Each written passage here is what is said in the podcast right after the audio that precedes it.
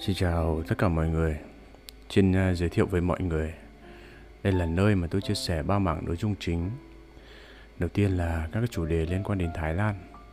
Hai là hành trình tìm hiểu con đường tâm linh. Và ba là những câu chuyện và bài học mà tôi cảm thấy hữu ích, muốn lan tỏa rộng hơn. Về uh, chủ đề liên quan đến đất nước Thái Lan thì uh, như tôi đã giới thiệu ở số đầu tiên.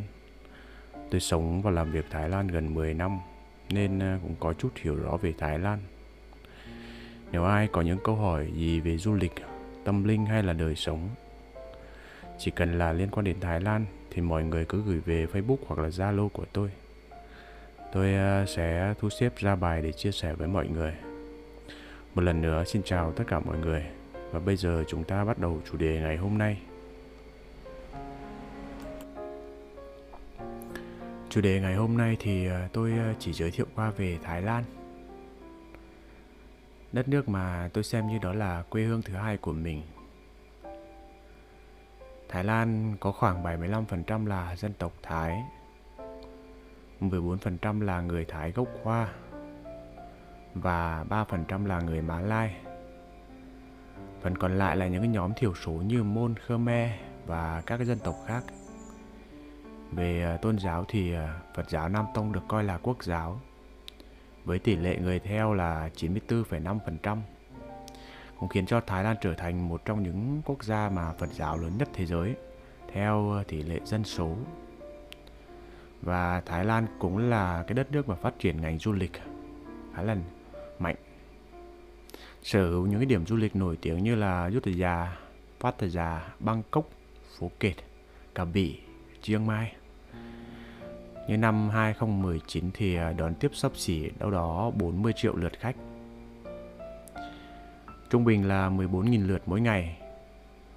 Và Việt Nam cũng là một trong những cái đất nước mà đi du lịch Thái Lan khá là nhiều. Tập này thì à, tôi chỉ nói tổng quát về Thái Lan, một đất nước mà nền tâm linh của họ được khá là nhiều người thích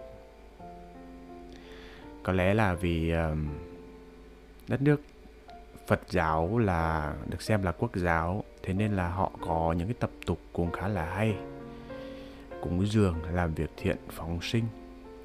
Và một trong những lý do mà người ta thích đi du lịch ở Thái, đó là con người ở Thái.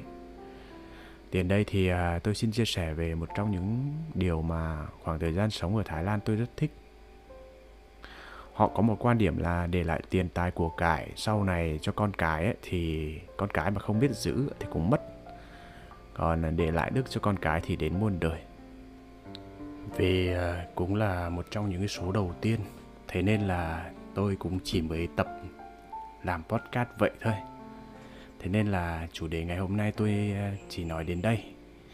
À, hẹn gặp lại mọi người cái chủ đề tiếp theo vì sao mà nền tảng tâm linh Thái Lan vươn xa được thế giới, được nhiều người ở nhiều nước thờ cúng và một số lưu ý khi tìm hiểu để thỉnh vật phẩm. Đến đây ờ, chúng ta kết thúc chủ đề ngày hôm nay. Mọi người đừng quên ấn vào nút đăng ký để theo dõi những chủ đề tiếp theo. Nếu ờ, thấy nội dung ngày hôm nay là hữu ích thì ờ, nhờ mọi người chia sẻ với bạn bè và người thân của mình Ngoài ra thì vì uh, YouTube ưu tiên cho những video nhiều like cho nên nhờ mọi người ấn vào nút like để giúp podcast có nhiều người biết đến hơn nữa. Xin cảm ơn sự theo dõi của mọi người. Chúc tất cả mọi người có một buổi tối cuối tuần bình yên và hạnh phúc.